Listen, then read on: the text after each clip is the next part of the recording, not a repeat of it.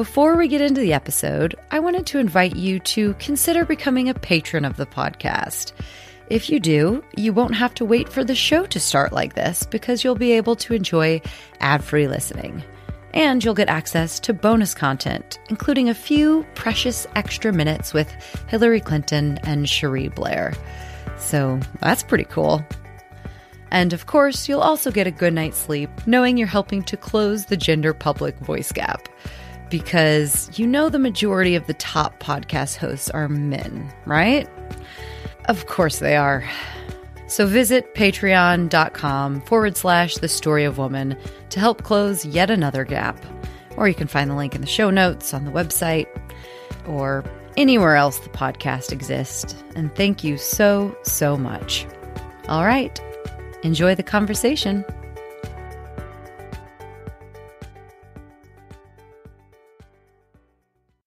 It's just ridiculous, isn't it? 18% of women can orgasm through penetration, yet here we are still bloody bashing away at it, thinking that that's what's going to get the woman off. Well, yeah, we need to revisit that for sure, don't we?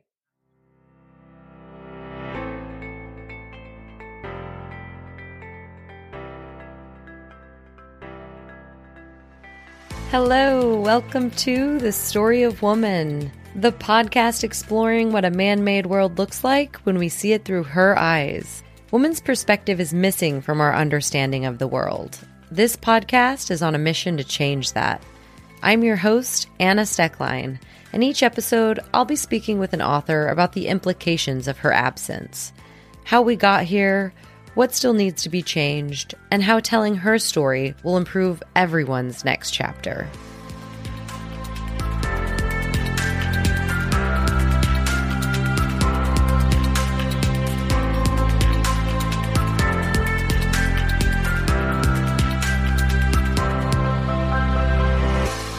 Hello, friends. Welcome back. As always, I am thrilled that you are here. Speaking of a thrill, we've got a great, thrilling subject to chat about today sex. Something that is universal and human nature, but remains shrouded in stigma and taboo. And I'm not going to lie, I was a little nervous for this one because I'm not used to talking about sex, especially behind a microphone to all of you.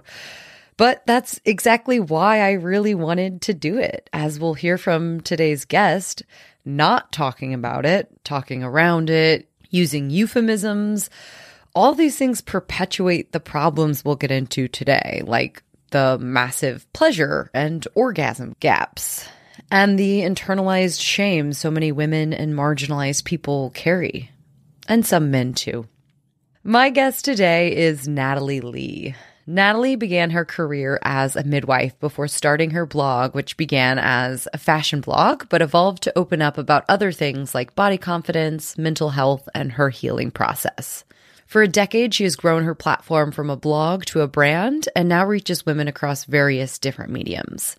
We're speaking today about her debut book, Feeling Myself How I Shed My Shame to Find Sexual Freedom, and You Can Too. Did you know that the clitoris has 8,000 nerve endings and penises only have 4,000? Me either. By that math, women should be having twice the orgasms as men. But in reality, women are way behind their male counterparts in this arena. Today, Natalie and I get into why this is and what we can do to start closing that gap so everyone of all genders can have better sex because, as with all gender inequities, men have much to gain as well. And as always, if you like what you hear today, maybe share it with a friend. Personal recommendations are actually one of the main ways people find new podcasts, so it really helps. Or leave a review in iTunes, Apple Podcast, or wherever you're listening from.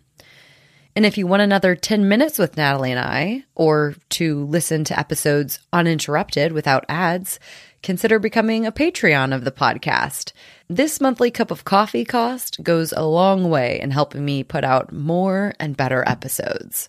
There's a link in the show notes.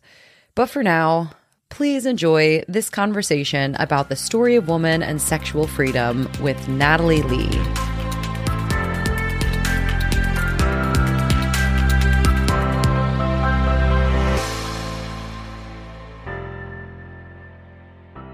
Hi, Natalie. Welcome. Thanks so much for being here today. Thank you for having me. I feel very honored. Absolutely. I'm thrilled to talk to you. This is a very exciting topic that we are talking about today. So, we're discussing your book, Feeling Myself, and it is all about sex, our deep held beliefs about it, trauma, porn, orgasms, sex and marriage, sex and motherhood, and so much more. And you write that sex might seem like a small part of life, but actually, you think it's a microcosm for everything. So, I wanted to start there with the question of why sex? Why is it so important? And why did you choose that as the central theme for your book, which is really about self discovery and liberation? Yeah, great question. I've always wanted to write a book and I knew I had a lot to tell in terms of my own personal story. And I think whilst I was writing it, it just became really evident that a lot of very prominent and pinnacle moments in my life were centered around sex in some way, good or bad. And yeah, that just kind of became the theme of it. It didn't intend to be the theme of it. When I started writing it, it just became apparent and very obvious. And it was nice because it gave it a focus. It really did help me hone down what I wanted to say. And I'm so proud of it. I'm so happy that I've wrote this book and I just feel like it was a real sort of coming home to myself. And I know that it will resonate with lots of women out there. I've had lots of feedback already about how many women love the book and uh, see themselves in it.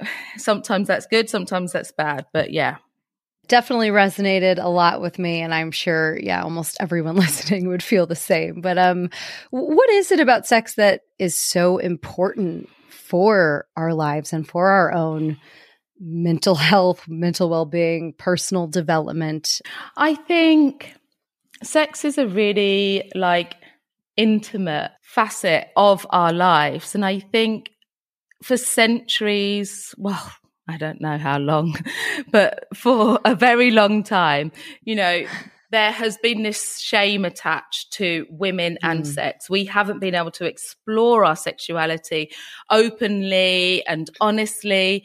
And it just feels like it's this kind of mythical creature that isn't supposed to be like talked about or faced or it's supposed to be done in silence, in the dark, you know, and um, I just feel like it needs to be taken out of that darkness and we need to own our sexuality and be able to explore all the outer realms of it, indulge in it and have fun with it, you know. It's so serious. It's so it can be quite morbid sometimes. There's a lot of um I think it just kind of resonates and reaches all areas of our life.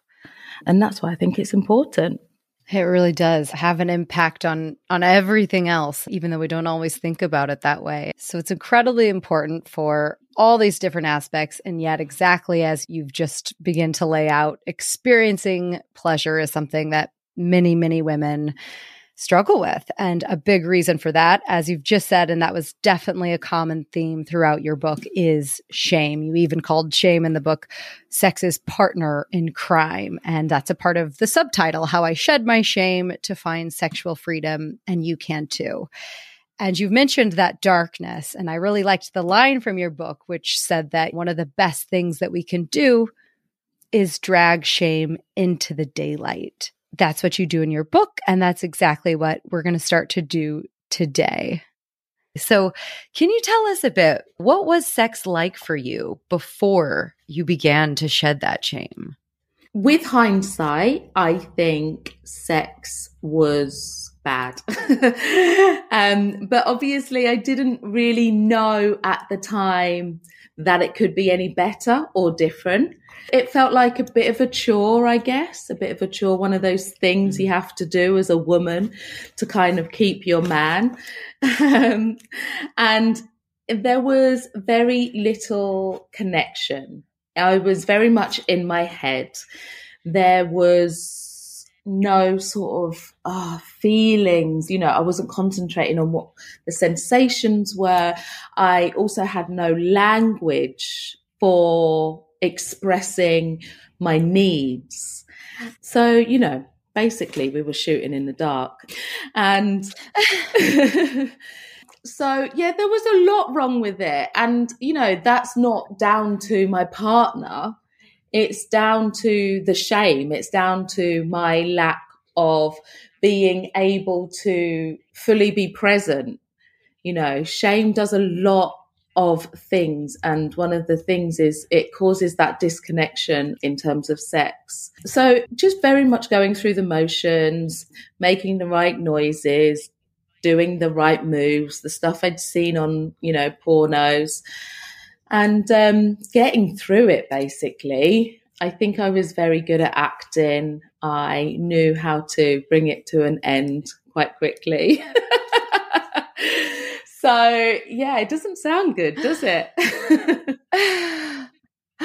yeah, but I mean, as you know, you're so far from alone in that. Mm. And it's understandable that you and so many women are this way when it comes to sex because of all of the messages and what we are taught how we are supposed to be and who the pleasure is for and you know you you've mentioned porn and I want to get into that and I want to get into all the different ways that shame and these messages are kind of embedded into us from such a young age. But I'll I'll just kind of ask a general question and then we can dive into some of these specific areas of of where do you think all of these messages come from about how we're supposed to behave and the messages that end up leading to us feeling shame about our sexual identities? Well, I think society as a whole helps to reinforce that shame. I think religion has a very big part to play in shaping the, our views around how society views sex. I think it's been about control, and because women have the reproductive capabilities, there's been a lot of taming trying to tame women and trying to make them fall in line and do what they're told to do. And shame was a very great tool in that. But there's so many kind of ways it's infiltrated society in our lives that it's really difficult to kind of extricate all of the tiny little reasons and ways it's done because, you know, there's a lot of processing that is still I'm yet still to do.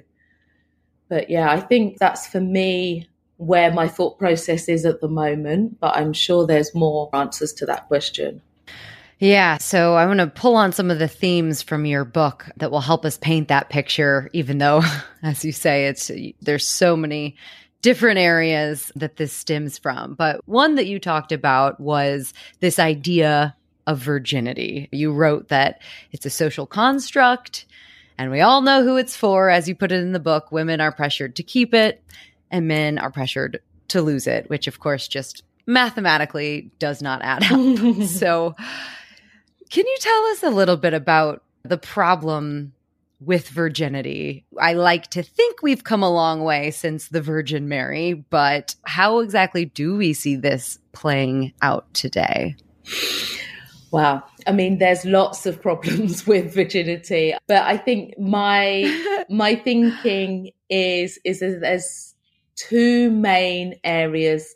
First of all, the fact that when we talk about virginity, we're talking about sex in a very heteronormative sense. We're talking about penis in vagina kind of sex, which I think has to be redefined and revisited because it's definitely not inclusive of all types of relationships and experiences, even in heterosexual relationships. We know that lots of people don't have penetrative sex. And for various different reasons, vaginism, vagin, I can't say it now. oh, vaginismus. Vaginismus, that's right. Thank you so much. I need to put my teeth in. Is is something that is fairly common and you know, a lot of women experience it. So therefore it makes penetration very painful. But that doesn't mean that they're not having sex because there are different ways to have sex. So that's the first issue that I have with the term virginity because it all kind of stems from that basic principle. But also, it means that sex is commodified, that women have this kind of gift that they must hold on tightly to. And if they don't, then they suddenly go over into a different realm. They're no longer sweet and innocent.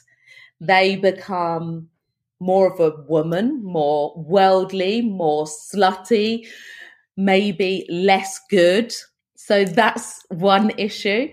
There's also oh God, there's just so you know, there's so much wrong with the virginity concept, isn't there? You know, there's this fetishization of youth virgins are more prized possessions than women mm. who have had multiple partners or lots of sex. And it's just such a ridiculous notion. And it that notion of virginity is not as treasured as it is for men. So therefore there's that real disconnect and that real as you say the maths just don't work do they But I think it, it, it just solidifies that sex for women is shameful and virginity is something to be upheld. And it's this mystical, magical thing that makes a woman good. Mm-hmm. That her whole reputation hangs in the balance mm. from. Exactly. And we hear that playing out a lot in on social media, in how boys talk about girls and you know how they're slut shamed and there's a mm-hmm. a lot of talk at the moment about a guy called Andrew Tate I don't know if you've heard about him on TikTok Mm-mm. who talks about how you know he's into young women because they can be trained and they haven't had multiple dicks inside mm. them and you know how their value mm. somehow decreases the more sex they've mm. had and it's such a, it's such a damaging and negative rhetoric that is being spouted about and he is incredibly popular at the moment with oh the youth on TikTok you know, millions and millions of followers and he has these training programs and he's been listened to. And so this, you know, this is a big problem that we have in society. It's not something that is sort of olden day stuff, stuff that is no longer relevant. It's very, very relevant. And this thinking is still very prevalent. Yeah, I think that's a that's a really good point because it can be easy to say, oh, you know, the Virgin Mary, like I mentioned, and oh, this is just olden time messages. But we don't live in a society like that anymore. But we absolutely do. And I mean, you've just laid out the overt ways, not to mention all of the covert ways that this messaging is continuing to be reinforced. So you have people on TikTok speaking out. And of course, then you also, which you mentioned in the beginning, you also have porn and you see lots of these virgin pure narratives reinforced through porn and that's not the only problem with it. Uh, you kind of have unrealistic narratives left and right that get reinforced through porn, but that doesn't make porn itself bad. And I really enjoyed your chapter on that because, you know, there's a lot of nuance that needs to be had in, in, the conversations surrounding porn. And you really took us through your journey of going from liking it to strongly disliking it to liking it again. And I think that story really represents the struggle that a lot of women face when it comes to porn. But, you know, of course, I don't think we talk about enough. Mm. So, can you tell us about that journey that you went through with your relationship to porn? Yeah, absolutely. Again, I think porn is demonized a lot. I think Mhm. it's really difficult to talk about porn as a whole because there is lots of different types of porn. But let's talk about just Yeah. the kind of mainstream porn that most people will think of. We're talking about the free sites that, you know, it's just a couple of clicks away on your phone that we can utilize at any time. The free porn sites, they weren't out when I was when I first started watching porn. So I would sort of basically nick the videos on on my mum's shelf that weren't expertly hidden. And that's where I started watching porn first of all. And it intrigued me really intrigued me. I um was probably far too young to start watching it but you know it's the reality of a lot of people. You kind of stumble across it and it's not when you're ready to stumble across these things. But I think I kind of used it to learn how to make those noises and do those moves and Mhm. throw my head around and and try and be sexy. It was uh, definitely a learning tool. I wasn't. I was probably turned on by it. I'm not actually sure whether I was or not. Can't quite remember, but I'm sure it did become, you know, titillating, and I did like it to a certain extent. And then, you know, you kind of become a little bit more aware of the wider context as you grow up.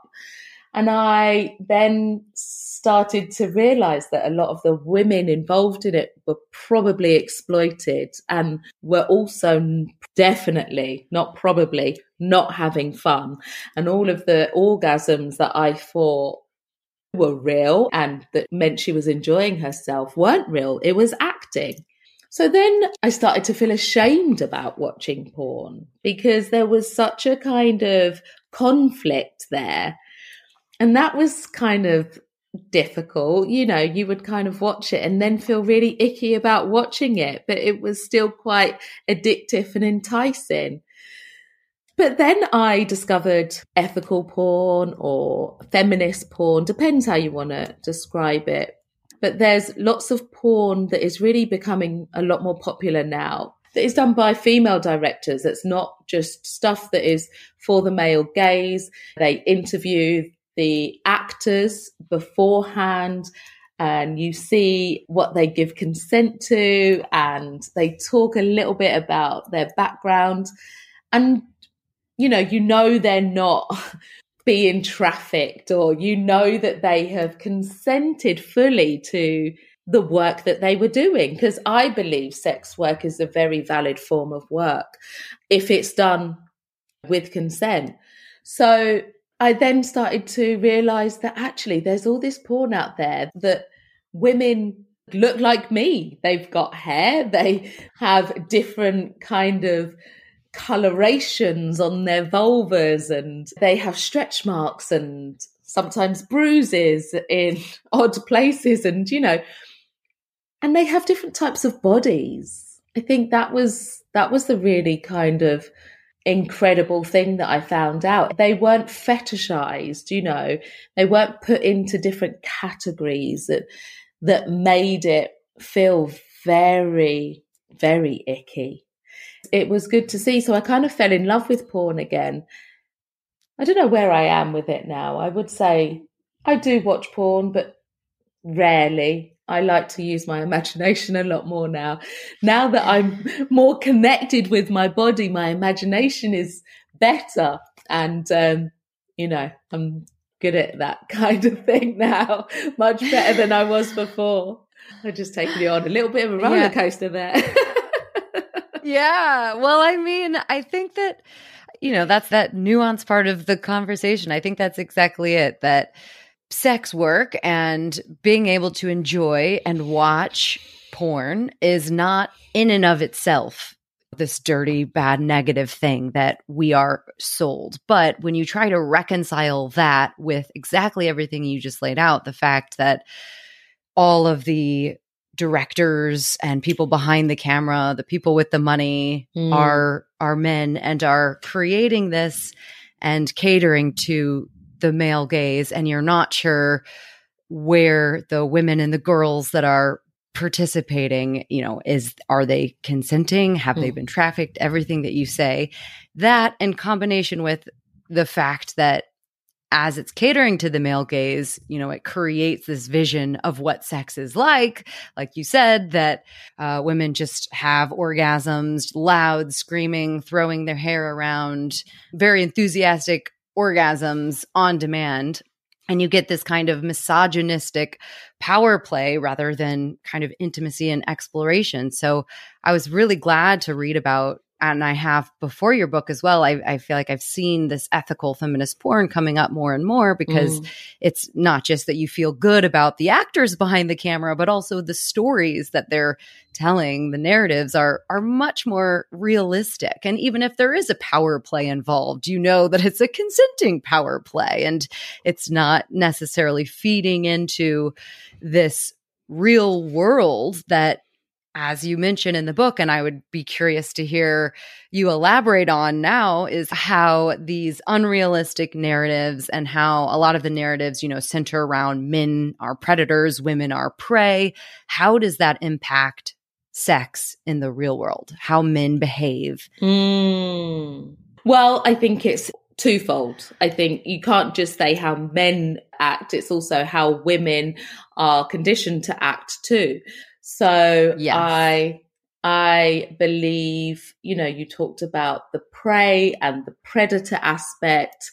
I think that plays very nicely into the fact that men are kind of taught to take it and to expect to, for example, have an orgasm.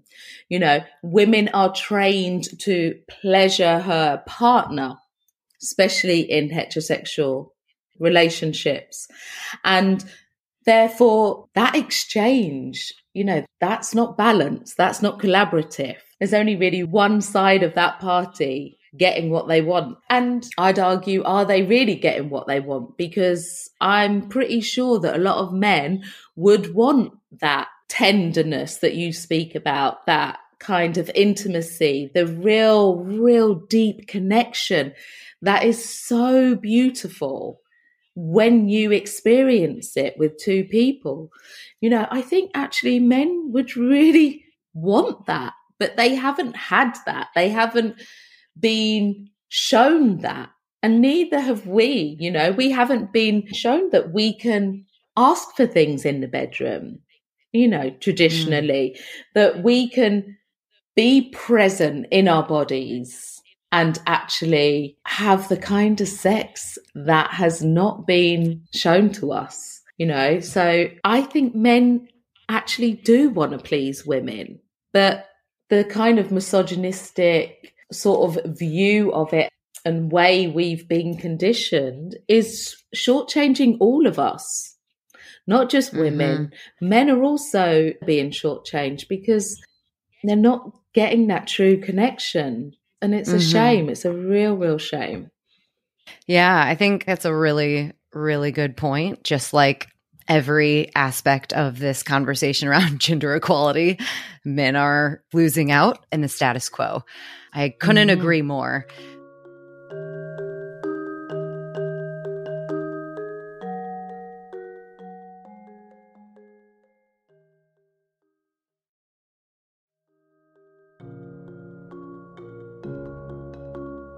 So, on to something a little more exciting, uh, hopefully.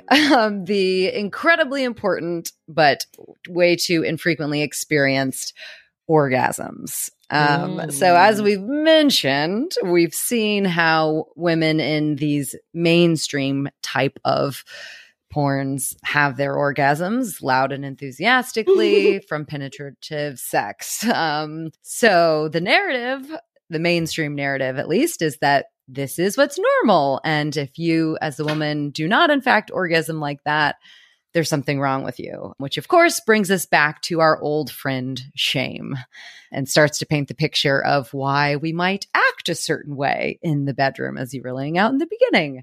So I just want to start first with getting some facts straight about orgasms. Ooh. Can you talk to us about what is the current state of orgasms for women, really? Like, yeah. how many are having them and what kind are they having? That's a really good question and one that I'm really passionate about because, you know, there was a time when I felt like something was wrong with me because I wasn't having orgasms regularly. I didn't know how to make myself come. And neither did my partners. So you know there was a there was a lot of issues with orgasms. And i think there's so many women that don't actually orgasm and they internalize that that there's something wrong with them. So i just want to put that out there. There's absolutely nothing wrong with you. It's difficult. It's difficult but we don't have enough education around it. But um yeah. actually physically apparently having orgasms is not easier for men than it is for women. And we would assume that because, you know, men come all the time, don't they? We would assume that it's actually easier for men to come, but uh, actually, physiologically, it's not. We do know that most women actually prefer clitoral stimulation in terms of helping them reach orgasm. And what we also know is that less than 40% of women in heterosexual relationships are having orgasms regularly during sex, whereas less than 40%. Less than 40%. Whereas oh, over wow. 90% of men in heterosexual relationships are regularly orgasming. so there is a very big discrepancy there. And, you know, clearly something needs to change. And I think there needs to be a lot more focus around women claiming that pleasure and men knowing how to pleasure women. Firstly, women have got to communicate that, but they also need to have ownership over their own bodies. They need to know that, that it's okay to explore their own bodies, to discover what they like and what they don't like. When I had sex education, there was no mention of the hmm. clitoris. No one told me where the clitoris was. I left school not knowing I had this organ, the only organ on the body that is made purely for pleasure. I didn't know that. And neither do a lot of people out there. So I think it's really important that we try and educate people about anatomy, about where it is, about what it's called. Most of us are woefully uneducated in terms of what different parts of our vulva and our vagina are because we're just not taught that. You know, we all know mm-hmm. what a mm-hmm. penis is and where the testicles are and various different parts of that anatomy, but there's a real lack and hesitation in terms of educating people on women's sex organs and reproductive, not necessarily the reproductive, maybe we do know a lot about that because there, there's actually a heavy focus on the reproductive side of women's mm-hmm. biology, isn't there? Yeah, that's that's what everything's for. That's all it's there for. So. yeah. I one of my uh, most astonishing facts that I've come across in doing this podcast and oh, reading yeah. these books um, was that the the full understanding of the clitoris, you know, the the organ itself, wasn't fully discovered until 2005. really? Uh, which yes the the full shape and you know most people listening probably won't know that the whole structure is nine centimeters long and six centimeters wide. And that is understandable when you realize how it's really the full understanding is only 17 years old. Yeah. So I, I just find that absolutely mind blowing that we did not know this until 2005. So what how would you recommend that people go about getting this education? Do you have any tools or resources or anything you want to shout out? Or do you want to give a little Anatomy 101 lesson? I know it's audio, so it's a little bit harder medium to do that. It is. It is actually. But we now have lots of images of the clitoris available to us online. And I think it's really worth you know, just doing a little search and having a look at it because we also know that the clitoris, when it is stimulated and when it is engorged with pleasure, that it's actually very similar to the size and shape of an erect penis, but it's all internal. So I think mm. it's really useful to know that because we know that it's bloody important. If it was on the outside of our body, maybe like men's, maybe it would be taken as seriously, but who knows? So, um, actually, like the re education, sex re education is one of my big sort of passions at the moment. And I'm really trying to get together a group of people who know what they're talking about, but from very different perspectives together who can basically be a resource for people to learn about sex again. Because as I said before, I feel like our sex education has been, well, crap, basically. yeah. Well, yeah. mine, mine was crap. It wasn't the kind of education that I needed. So there's this whole generation or few generations of people who are not well educated. And it certainly doesn't empower them and inform them in the way that mm-hmm. I think is useful and necessary. So one of the projects I'm trying to get off the ground at the moment is bringing that all together, bringing those resources all together, making sure that, for example, we have gay men who talk to us about, you know, the prep that they do for anal sex. Like, who's ever talked to us about that? We we we don't know what we're doing, and I would love, you know, men who do this often to give us some tips on this. You know, so just kind of pulling together lots of different perspectives, I think, is really important. Making sure that sex education is given to reflect the society we live in, to reflect people who are non binary, mm-hmm. who are in same sex relationships, just to be informative and to not be so narrow minded is one of my passions at the moment. And I'm just struggling to find the time to get that off the ground. But it's coming, it's coming. And there's definitely there's definitely a lot of sex education tools online that you can look up. I follow so many accounts on Instagram that is designed to inform female pleasure. And I can't actually think of them now, obviously, because I'm. but um, just doing a little search online is really easy. And the more you dig into it, the more you'll find out and the better informed you'll be. Hmm. I'll pop some in the show notes and uh, including Natalie's Instagram, which I definitely recommend following. Style Me Sunday. Thank um, you. And especially, yeah, especially as you work on this very important project. So I hope you do find the time because yeah. we could all use it. Um, definitely. And and you mentioned this kind of at the beginning, but I thought this was a really important point that you drew out and you know speaking of narrow mindedness is that we tend to call sex penetrative penis and vagina that's what sex is that's it and we call other sexual acts like oral sex foreplay. And i'm wondering if you can talk to why obviously it's it's not inclusive but in addition to not being inclusive and feel free to talk on that point why is that kind of a harmful narrative? Yeah, so I think there's lots of terms that we need to revisit that just don't speak to everyone. Like, for example, let's take the term foreplay. You know, foreplay is seen as the kind of oral sex part or masturbation, that kind of thing. And actually, for a lot of people, a lot of different sexual orientations.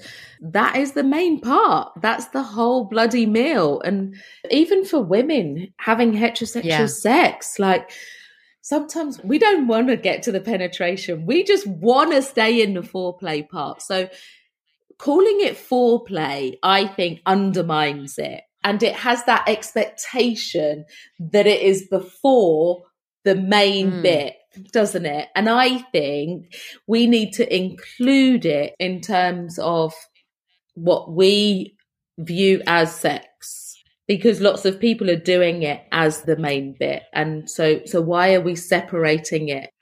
It just comes with assumptions already being made that don't need to be made. And that's my issue with it. And with lots of other terms. They're very very heteronormative. Yeah yeah very heteronormative and exactly as you say it's implying that it's the lead up to the real thing when, you know, in your book, I think you had the stat that only 18% of women can reach orgasm through penetrative sex alone. So implying that how they do orgasm is not actually sex. exactly. um, Thank you for see. reminding me of that stat. I'd actually forgotten about that. So I I can't, you know, again, it's just it's just ridiculous, isn't it? 18% of women can orgasm through penetration, yet here we are still bloody bashing away at it thinking that that's what's going to get the woman off. Well, yeah, we need to revisit that for sure, don't we? Absolutely. And one way we can revisit that, one way we can start to empower ourselves to have our own orgasms is masturbation. And you had a wonderful chapter on that as well. And I would love to talk to you more about this now. You know, obviously, if female orgasms elicit shame, there's no doubt that female masturbation will. And, you know, you wrote about all the myths that exist around female masturbation that have happened in the past, but still that it will cause infertility, mental health issues, sexual dysfunction. Uh, you wrote in the book that someone even once told you that masturbating could make girls go blind. So mm-hmm. I think we can all really start to understand where this shame comes from. But I'm curious, I'm wondering if you can tell us about why masturbating is so important in the first place. You know, what is the detriment of carrying around all of this shame when it comes to masturbating? Yeah, I think for me, I felt a lot of shame around masturbation. If I, you know, touched myself, I thought that people would think I was dirty, disgusting. And, you know, if they really knew what I was doing, they wouldn't like me anymore. And that's basically what shame is, right? You internalize that sense of not being good enough, not being the right kind of person. It's different from guilt. You know, that's outside of you. You can feel guilt about doing something. But shame is when you internalize that guilt and it actually makes yeah. you feel like a bad person. And that's what I felt whenever I dared to touch myself. So I really, really lost the art of masturbation because it is a fucking art form for a very long time because it was something that good girls didn't do. And that is a real shame. I think, first of all, mm. I wasn't taught to explore my own body. I learned about my body through other people touching about my body. And still, then you don't really learn about it because you're not even directing their hands. So, masturbation is so important because it teaches us autonomy over our body. It empowers us to know what we like and what we don't like. It helps us communicate our needs then if we do have partnered sex, and this is sexist in the whole term, you know, there's lots of reasons why masturbation is good. Ultimately, it increases your self esteem. There's nothing better than being able to give yourself an orgasm. There's no greater feeling than knowing that you can have orgasms all on your own and you actually don't need anyone else. It's such a lovely, beautiful feeling. And I didn't really know that. When you're a kid, and little, you know, you kind of do these things that feel good, like rubbing up against stuff. It feels good. It's just one of those basic intrinsic kind of desires that we all have. And then society gets in the way and tells you that you're terrible for feeling this pleasure and for doing this. And then you kind of stop doing it. But actually, there have been studies that have shown that babies have been doing it in the womb. So wow. we, yeah. Wow. I know. So we actually are doing so much harm by taking mm-hmm. this very, very innate and basic right away from women and and I say women because women get the bulk of the shame I'm sure that men do too in some part but they certainly don't feel the full weight of the shame of masturbating as much as we do. Yeah. Yes. Yeah definitely. It's a big uh, one isn't it? It's a big it's a it's, big one. it is it's a big one and it obviously you know the shame around masturbation stems into how we're not I just see how it, it, all plays together. Obviously, the it shame does. of masturbation means that we're not masturbating, which means we're not understanding our bodies, which means we're not communicating what we want done to our bodies with our partners, which means that we're not having orgasms, which means that that stat you said 40% of heterosexual couples the women are having regular orgasms only 40% so it all it all ties together so it is a real shame and a real shame, all this shame. So I want to I want to start learning from you and seeing how we can start shedding that shame in our own lives. So if someone has never masturbated before or never had an orgasm before or possibly both, what kind of advice would you give to them? What would you say? Hmm. I would, if someone has never masturbated or had an orgasm before, I would say get curious. Get curious, you know, use the hands that you've got and just explore, just explore your own body. One of the things that I found really helpful is it doesn't even have to be a sexual thing. Sometimes I have just needed to tell different body parts that they're safe. Because mm. you know a lot of a lot of us have had quite a lot of trauma. Some of us a lot some of us a little bit.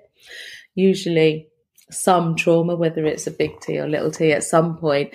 So you know even just holding you know i put my hand and hold my vulva and just kind of giving it some love and some attention and reminding it that it's safe and it's okay.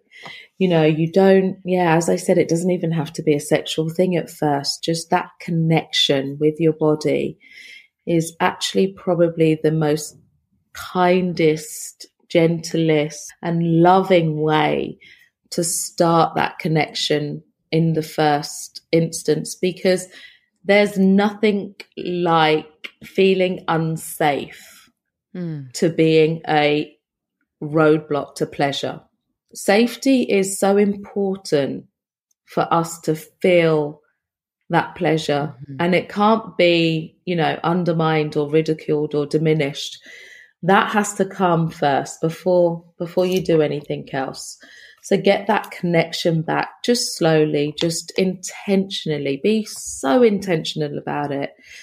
Carve out some proper time to get that connection started and um, go from there. See where it leads you.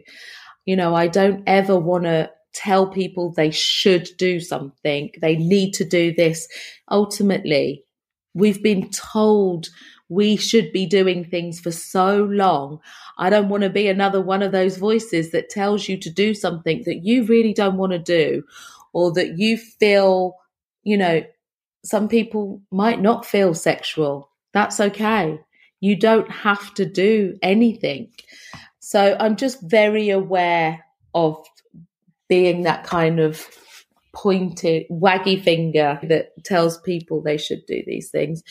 But yeah, just being aware, being present, getting connection, they're all the most important things with finding that again. Absolutely. So, you had a, a great chapter about having sex after becoming a mother, and we don't have loads of time left. You're welcome to talk about that if you'd like. Mm. But I'd really like to hear as well how we go about talking about these things with our children and at what age you think that it should start. Anna, that's a brilliant question to end on and one that I'm so passionate about. I think there's no set age. For me personally, you know, if my children are old enough to ask a question, they're old enough to get a real honest answer. There's no stories of storks or cabbage patches being talked about in my household. Um, and I think, you know, if we don't tell them the truth, we are shortchanging them and actually just reinforcing the shame that mm. is held if we're if we're making up stories if we are using really fantastical names to name parts of our bodies, then we are just perpetuating that cycle that says we shouldn't be talking about this, we shouldn't be doing it, or if we are doing it, only certain people. It, you know, it's just so ingrained in us to not be open and honest about sex. And that's one of the things I am trying to get over. You know, we do have to get over our own shame around sex and be able to talk to kids. It's not easy. You know, my whole body reacts. Not now, obviously, because I talk about sex all the bloody time, but my whole body, but my whole body used to react when, you know, I was asked a question. And then, you know, you just got to take a deep breath, take a big couple of deep breaths and actually just give them what they're asking for in the most appropriate and understandable way that they will be able to process and digest what you're saying. I think let's just try and stop not talking about it because not talking about it doesn't prevent people from having sex. It just prevents them from having good sex. And I don't want my children to not have good sex for so many years like I did. So, yeah, that's really important to me. So let's call vulvas vulvas, let's call vaginas vaginas. Let's actually show our children the different parts of the vulva and the vagina and just like you would call an arm an arm, let's call it what it is. There is absolutely nothing wrong with the names. I know that there's hundreds of different names for our vulvas and, you know, only a handful of different names for penises. And uh, that just shows you how much we are playing around the edges of actually just naming it. And yeah, as I say, that just reinforces that notion that it's something shameful, dirty, something to only be talked about in hushed voices. You know, not only are we kind of condemning them to a life of bad sex, but there's also a real big safeguarding issue here as well. Yeah. We know that if you don't talk about sex if you don't explain to them what it is and talk about consent and and all of those mm-hmm. you know mm-hmm. really important topics if you don't talk about the right anatomical names then we also know that that is a very big barrier to actual convictions mm. when sexual abuse cases are brought to trial the majority of them are thrown out of court because children can't correctly name parts of their body. And that's huge. If we are showing that we can talk about it in an everyday way, then our children are much more likely to come to us and speak to us and ask questions when they're confused about something or when they're put in a situation and they're not they're not sure what's going on here they're going to speak to you about it because you role model to them that they can speak about these things openly and honestly and that's a huge reason to talk about it to our kids yeah uh, i think that is that should have everyone sold. um, and, and, as you say, sex is human nature. So to deny it and suggest that children can be shielded is is completely unrealistic. Uh, it's dangerous and can lead to a life of terrible sex. So uh, mm-hmm. I'm sold. um, well, I, what I would be interested to hear, Anna, is what you called your vulva vagina when you were little. Ah, uh, you know what? I feel like I I called it absolutely nothing.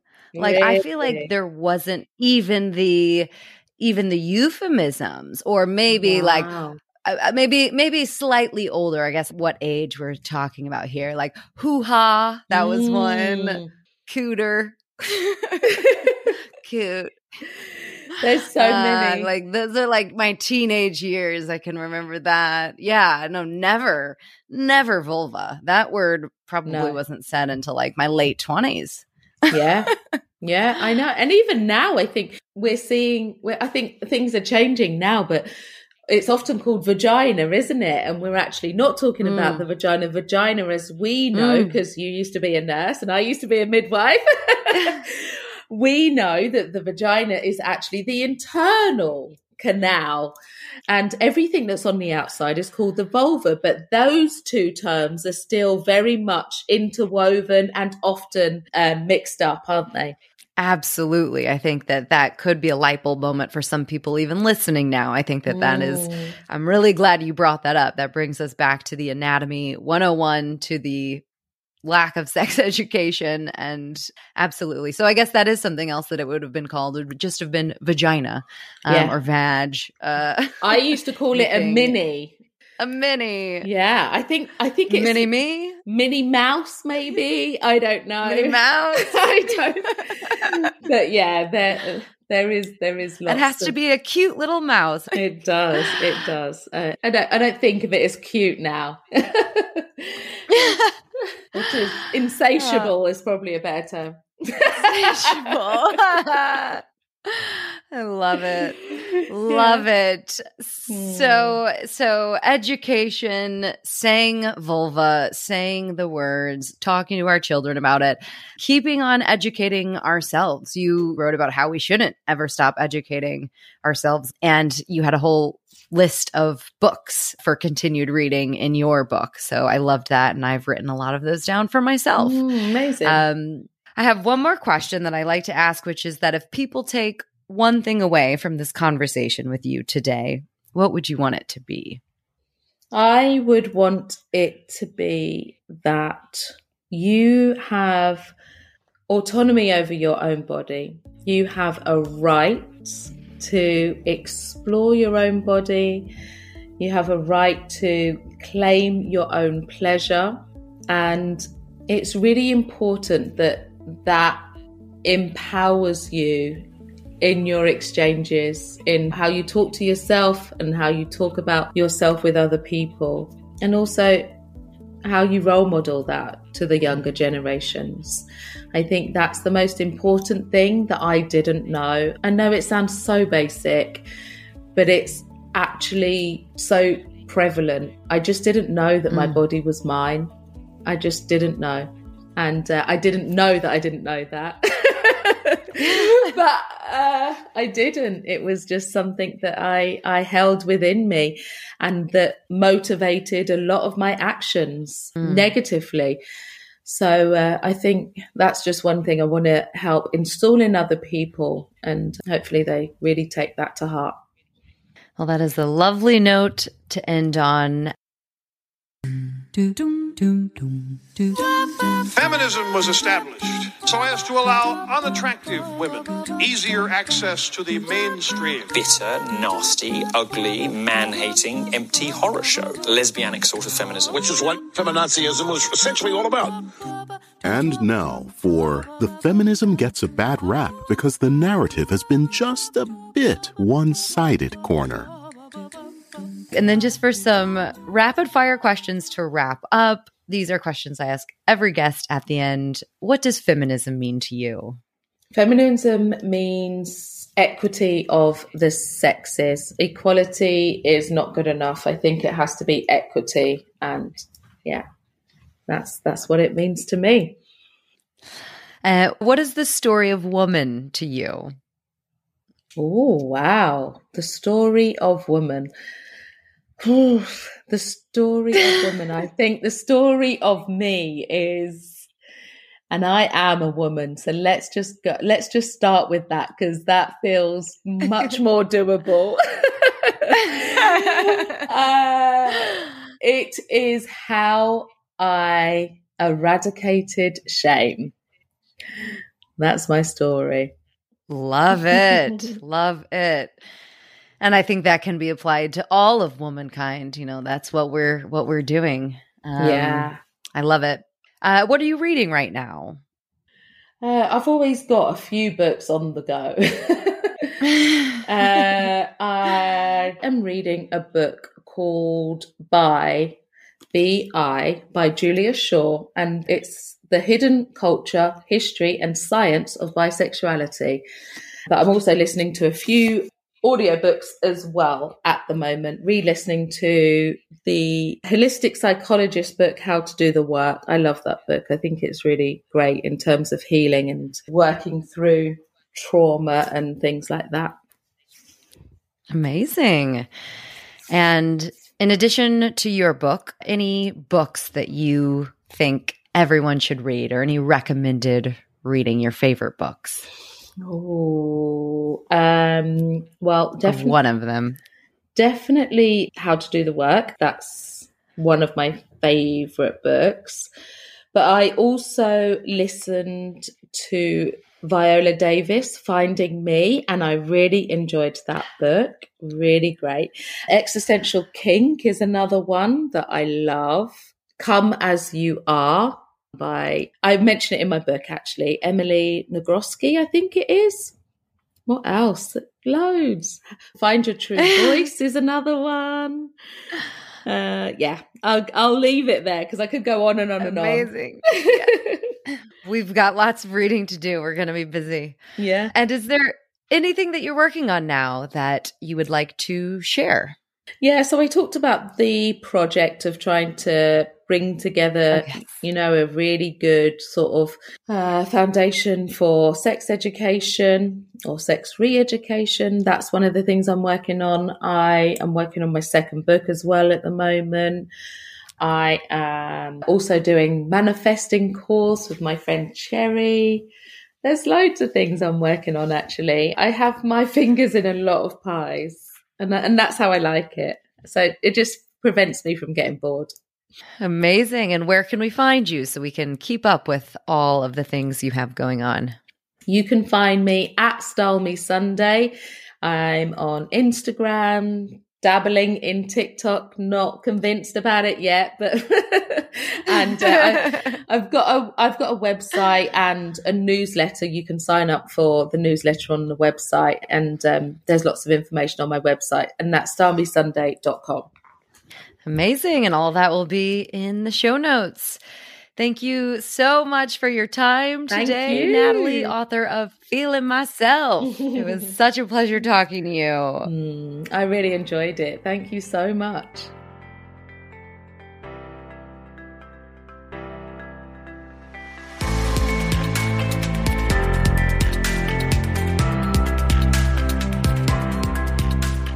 Thanks for listening. The Story of Woman is a one woman operation, so if you enjoyed this episode, there are a few small things you can do that make a big difference in helping other people find the podcast and allowing me to continue putting out new episodes. You can subscribe, leave a review, share with a friend, follow on socials, become a Patreon for access to bonus interviews and other content, buy me a metaphorical coffee, which helps with production funds, or head to the website and check out the bookstore filled with hundreds of books like this one. If you purchase any book through the links on the website, you support this podcast and local bookstores. So feel free to do all your shopping there. All these options are in the show notes. Anything you can do is appreciated and makes a big difference in elevating women from the footnotes of our story to the main narrative.